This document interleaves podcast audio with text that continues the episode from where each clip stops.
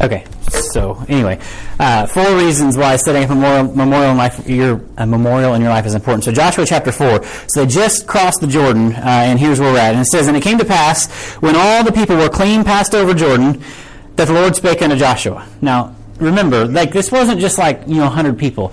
We're talking like hundreds of thousands of people crossing. This took some time. This didn't just like happen uh, real quick. Like this, uh, and you got to remember, like if you, you know how a river works, like there's always water coming, and so the water has to continually be building. And so, like as they're crossing, they're like, okay, I can see how the first person made it, but what's going to happen, you know, when I cross? And so, anyway, uh, and it came to pass when all the people were clean passed over Jordan, that the Lord spake unto Joshua, saying, Take ye twelve men out of the people, out of every tribe a man, and command you them, saying, Take hence. Uh, take you hence out of the midst of Jordan, out of the place where the priest's feet stood firm, twelve stones and you shall carry them over with you, and leave them in the lodging place where you shall lodge this night. So basically, he's like, hey, uh, tell one guy out of every tribe to grab a stone as he's crossing the river, okay? Doesn't really say why. Uh, he just says, just do it, okay? Sometimes you don't have to know why. You just have to be obedient. Uh, verse 4, Then Joshua called twelve men, whom he had prepared of the children of Israel out of, uh, out of every tribe of man. And Joshua said to them, Pass over before the ark uh, of the Lord your God, into the midst of Jordan, you shall take up every man of you a stone upon his shoulder, according unto the number of tribes of the children of Israel. So, it's pretty basic stuff, right? That this may be a sign among you that when the children may ask their fathers in time to come, saying, What mean ye by these stones? That you shall answer them, uh, that the waters of Jordan were cut off before the ark of the covenant of the Lord. When it passed over Jordan, uh, the waters of Jordan were cut off, and these stones shall be a memorial unto the children of Israel forever. So he's just like, hey, this is why we're going to do this, because, you know, it's easy to, like, forget what I did 10 minutes ago sometimes. Like, it's easy for me to forget what happened yesterday.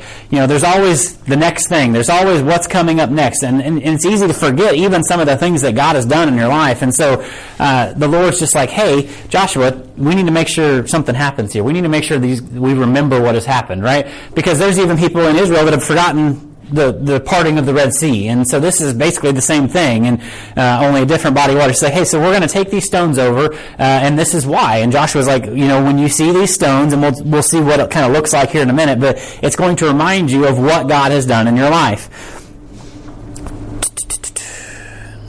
Verse 8, I think, is where we're at. And the children of Israel did so as Joshua commanded. They took up 12 stones in the midst of Jordan.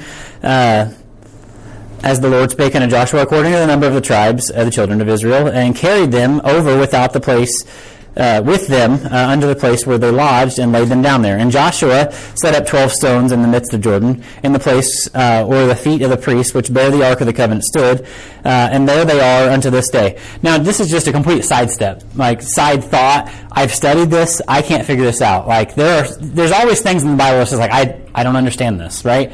Um, and so I've read this over and over again. And this is actually like just totally a side thought, but I just want you to, to hear this because sometimes there's things like this that I think are cool.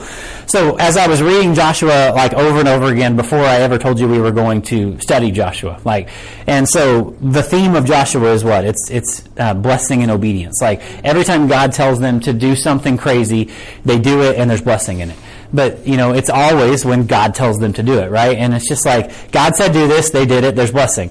And so as i'm reading this you read that you know god says hey take up 12 stones have one guy take a stone uh, out of the river and we're going to um, build an basically build a memorial an altar right?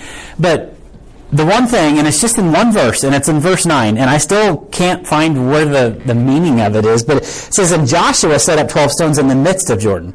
Like, I don't, for one, I don't read where God told Joshua to do this. He's not like, hey, when you're halfway through the river, take 12 different stones and stack them up in the middle of the river. But he does it, right? And it's just like, over and over again in the book of Joshua, you read where God says do this, and he does it. And there's blessing. But for whatever reason, like this is the one thing that I find that's just kind of out of the ordinary, and most of the time you just read through it and you don't even notice that it's 12 different stones, but Joshua does this and he sets them up in the midst of the river. And so as you're studying, like if you ever come across why this happened, like let me know, because I've studied it, I've tried to find it, and I think it's one of those things that God's just going to have to reveal to me later, but there's a reason that it's here. Like there's never something in your Bible that's just like, oh, that's just in there for, you know, fluff. Like that's not there. Um, it, there's a reason that it's there. And so, anyway, Joshua t- set up 12 stones in the midst of Jordan in the place where the feet of the priests above the Ark of the Covenant stood, and they are there into this day. So they're still in the river. So, you know, if the river ever dries up, you go find these. But anyway, moving on, that has nothing to do with anything other than it's just interesting to me. Verse 10. For the priests which bear the ark of the, in the midst, uh, which which bear the ark, stood in the midst of the Jordan until everything was finished. That the Lord commanded Joshua to uh, speak unto the people according to uh, to all that Moses commanded Joshua to the people, uh, and and the people hasted and passed over. So basically, these priests stood there while all of this happened. It could have taken days. We don't know. There was a lot of people. And it came to pass when all the people were clean passed over, that the ark of the Lord passed over, and the priest, and the presence of the Lord. Right? The ark is like the, the picture of God to these people. And, you know, it's, it's very interesting that, uh, it would be like God was the first one to step into the river to stop the water, and God stood there and, and held the water until everyone was passed over, uh, and then he was the last one out. It's a there's a really good.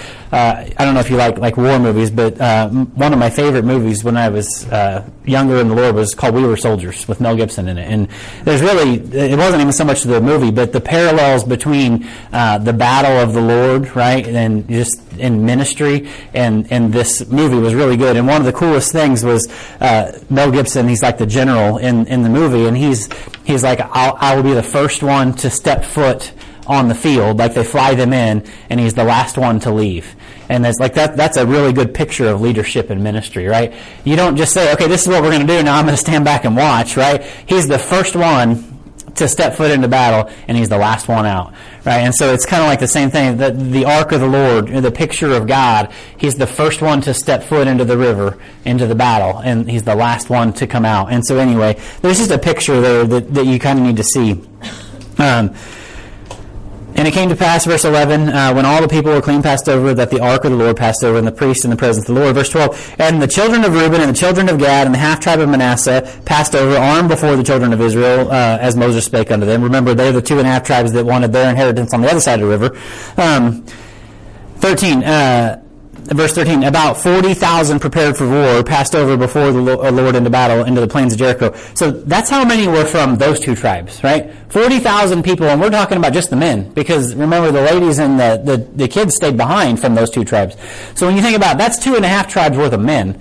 And that's where I'm kind of guessing that there's hundreds of thousands of people that passed over. That's how many people just in those two tribes passed over um, into the uh, plains of Jericho.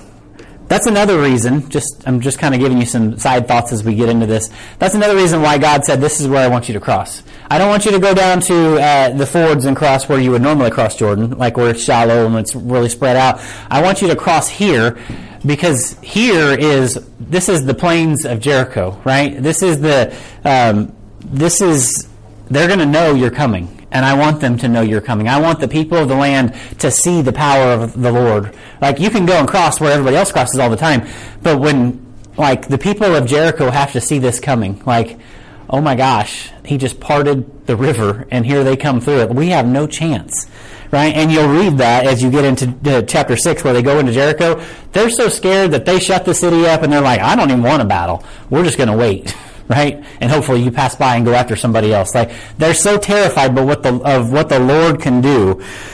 So anyway, that's just something to know. Verse uh, 14 parallel this to uh, chapter 3 verse 7 but verse 14 on that day the lord magnified it doesn't say himself but he says the lord magnified joshua in the sight of all israel and they feared him as they feared moses all the days of his life right it was that day when Joshua said, I'll be obedient to the craziest thing that you asked me to do. Uh, back up to chapter, verse 7 and chapter 3 real quick. And it says, the Lord said, this is before they crossed Jordan. The Lord just said, hey, this is the plan. Go tell the priest to stand in the water. And he's just like, you want me to do what? Or at least that's probably what he's thinking. He says, and the Lord said unto Joshua, this day will I begin to magnify thee in the sight of all Israel, that they may know, as I was with Moses, I'll be with thee. And he was obedient and then what happens? You get to cha- verse 14 of chapter 4, and it says, On that day the Lord did magnify Joshua in the sight of all Israel. When you're simply obedient to the craziest thing that God asks you to do, to jump on an airplane and fly to Mexico, not for vacation, but to minister to the people in Oaxaca, to, you know, get into the ministry with the, the kingdom seekers, whatever it is, right? We've been talking the last couple weeks about, you know, crossing that proverbial Jordan River in your life, whatever it is that's just like that next big thing. Um, you know, when you finally decide to do that, that's the day that the Lord will say, okay, you're willing to do the crazy thing for me. You're willing to step out in faith with me. I will now, you know, be with you in your life. I will magnify the things that, that happen. Verse 15, And the Lord spake unto Joshua, saying, Command the priests that bear the ark of the testimony that they come up out of Jordan. Joshua therefore commanded the priests, saying, Come up out of Jordan. And it came to pass when the priests bare the ark of the covenant of the Lord were come up out of the midst of Jordan, and the soles uh, of the priests' feet were lifted into the dry land, the waters of Jordan returned into their place and flowed over his banks as they did before. So that's key because your uh, Bible critics will try to tell you, oh, well, it was like a drought in the land, and that's why the water, you know, slowed down enough that they could cross. And like that's why they put these details in there. It's like, do we really need to know that when they came out, the water went back? You do because uh, it kind of tells your Bible critics, no, it happened exactly like you said it did. So you can imagine as the waters are building up. I don't know like how big the Jordan River is, but it's pretty good size. Okay, and so this thing is like building up, and it took maybe days to to cross over. Like I don't know if like it was just a tidal wave. Like okay, now it's you know get out of the way because here comes the water or what the. I can just only imagine some of the craziest things that happen in the Bible, and it's just like okay, now God says let it go. You know, in the Red Sea, it says He parted the Red Sea until when? Until they were passed over and you know, it came crashing down, and you know, Pharaoh's army didn't serve so well or fare so well in, in that. So I can only imagine what this looked like. But there's a reason that God puts these things in here to say, hey, uh, yes, now here the water comes back, and it was only after they left. So verse 19, this is where I want to get to, right? And so we'll read the rest of the chapter here, and I'm going to give you four reasons just very quickly, and we will get done because they're just four quick reasons. But why God does this, right? Why does he say to do this? And it says in verse uh, 19, And the people came up out of Jordan on the tenth day of the first month and encamped in Gilgal in the east border of Jericho.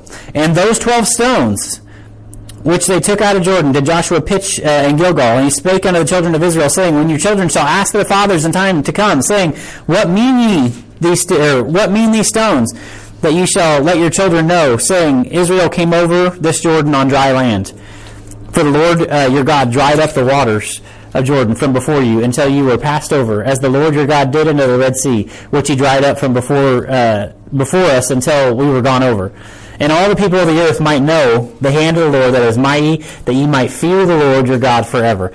So they cross over, and God wants them to basically have some sort of a memorial, right? And so we, we read this really throughout the Old Testament. There's like there's the, these guys will build an altar unto the Lord or a memorial unto the Lord. And so the whole point that I want to kind of get across, because I knew we were going to be short on time today with, with praying and whatnot, but um, is it's key for you to when some, when God does something major in your life that you do something to remember it, right? And I'm not saying you like got to go out and you know build a you know some sort of memorial in your yard or whatever that looks like. But the the the point is, don't let the big things that God does in your life just pass by.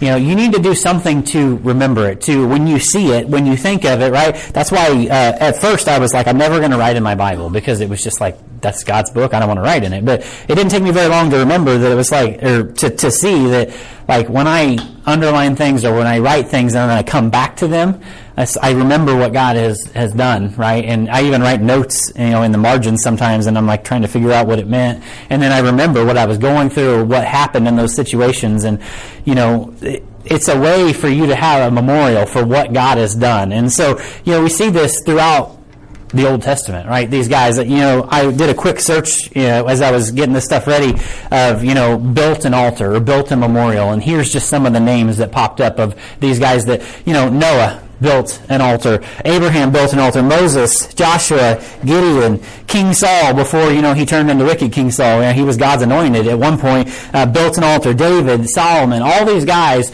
uh, took a time in their life for what God had done at some point, and they built an altar, right, to remember what God had done. And so I kind of, you know, this has to happen in our life. And so I have four reasons, and they're pretty simple. They're not profound, uh, but they're things that we need to remember. Four reasons why setting up a memorial, that's which, which is what they did here, in your life is important right? And so these weren't just like 12 stones. I, they had to like throw these stones on their shoulder. They were so big. It says in there that they had to carry them on their shoulder. Now, if I had like a rock that held in my hand, I probably wouldn't carry it on my shoulder, right? But when I pick up something that's really heavy, I usually throw it up on my shoulder because it's a little easier, unless it's like really heavy, and then you, that's not a good idea. But anyway, we do these things like when we're working, and so you, you throw it up on your shoulder. And so these were large stones, and so they were able to build a memorial out of it. And so the first reason why setting up a memorial in your life is important is it reminds you of what God has done in your life. That's pretty simple, right? He says it twice in the chapter to remind you what God has done in your life. You know, if you, you know, like the next trip comes up, I've I've heard rumor, right, and so uh, rumors aren't always good, but I've heard rumor that there's going to be several trips next year, mission trips. So we're talking about mission trips today, and uh, that there's going to be some trips next year, uh, some smaller trips and some bigger trips, and you know there's going to be opportunity for you know anybody to say, yeah, here am I, send me. I want to I want to go and minister wherever it may be. Uh, you know this trip, you know I, I think this would be an awesome place to go. I like what God's doing there, and I, I want to do that. And so you know when you go on these trips or you do these things for the Lord and, and, He comes through and it's just like, oh my gosh, there's no way that that ever would have happened save God, right? Then, you know, you need to, to do something to remember that. Uh, to, to remember. And so when you set up these memorials, when you set up this, this proverbial altar in your life. And it's like, I remember, right?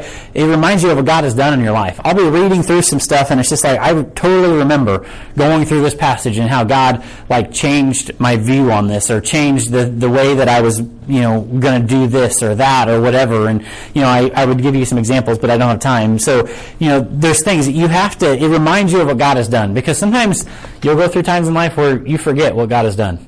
And you're just like, man, I don't even this whole thing seems like a waste, right? I've been there. I've been there in my walk with Christ. It's like, is this thing even real?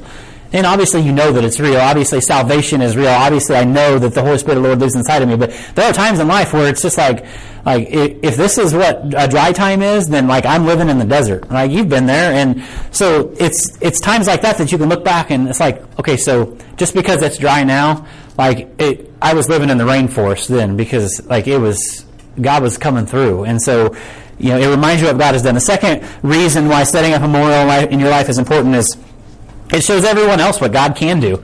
It's no coincidence that they did this right here in the plains of Jericho, right? So they come out, and uh, this is kind of like when they see this, they're going to remember uh, the Lord God is not somebody you want to mess with you know, when you see things happen in your life and you set up a memorial, you know, we talk about, you know, our testimony or the day that we get saved or, or this, that, or the other. And um, it allows everyone else in the world to know that um, God is real.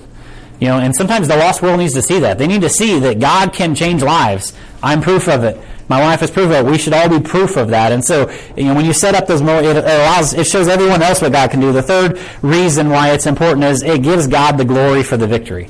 Too often, when we go through something and something crazy happens, uh, and you know, a lot of times God requires us to work, right, to get through something. And it would be easy for us to, when you get through the battle, to be like, man, you know, look what look what I did, right? Or, you know, look how uh, I had to come through this, or I, I overcame this adversity, or whatever it is. And it would be easy for us to be like, well, look at, no, this, when you set up a memorial, it proves that this was all God. Right? And it was only of the Lord that this happened. It was only because God was real that this happened. And so we need to make sure that God gets the glory for the victory. When you set up an altar in your life, you know, it's easy to be like, this was all God. God told me to do it. I'm going to set it up. When the children of Israel see this thing, they're just like, okay, yeah, we, we crossed the river and it was dry. And it wasn't because it was dry out. You know, it, it was all God. He, he, he, split the river for us. We crossed it and we see these stones and it, we're going to give God the glory for that because God is the, you know, He's the one who gave us the victory. And, and the last reason as we get through this and, you know, I kind of fast forwarded through chapter four because it just kind of talks about what already happened in chapter three, and we spent a lot of time there. But uh, the last reason why setting up a memorial in your life is important is it will remind you of what God can do when things seem impossible.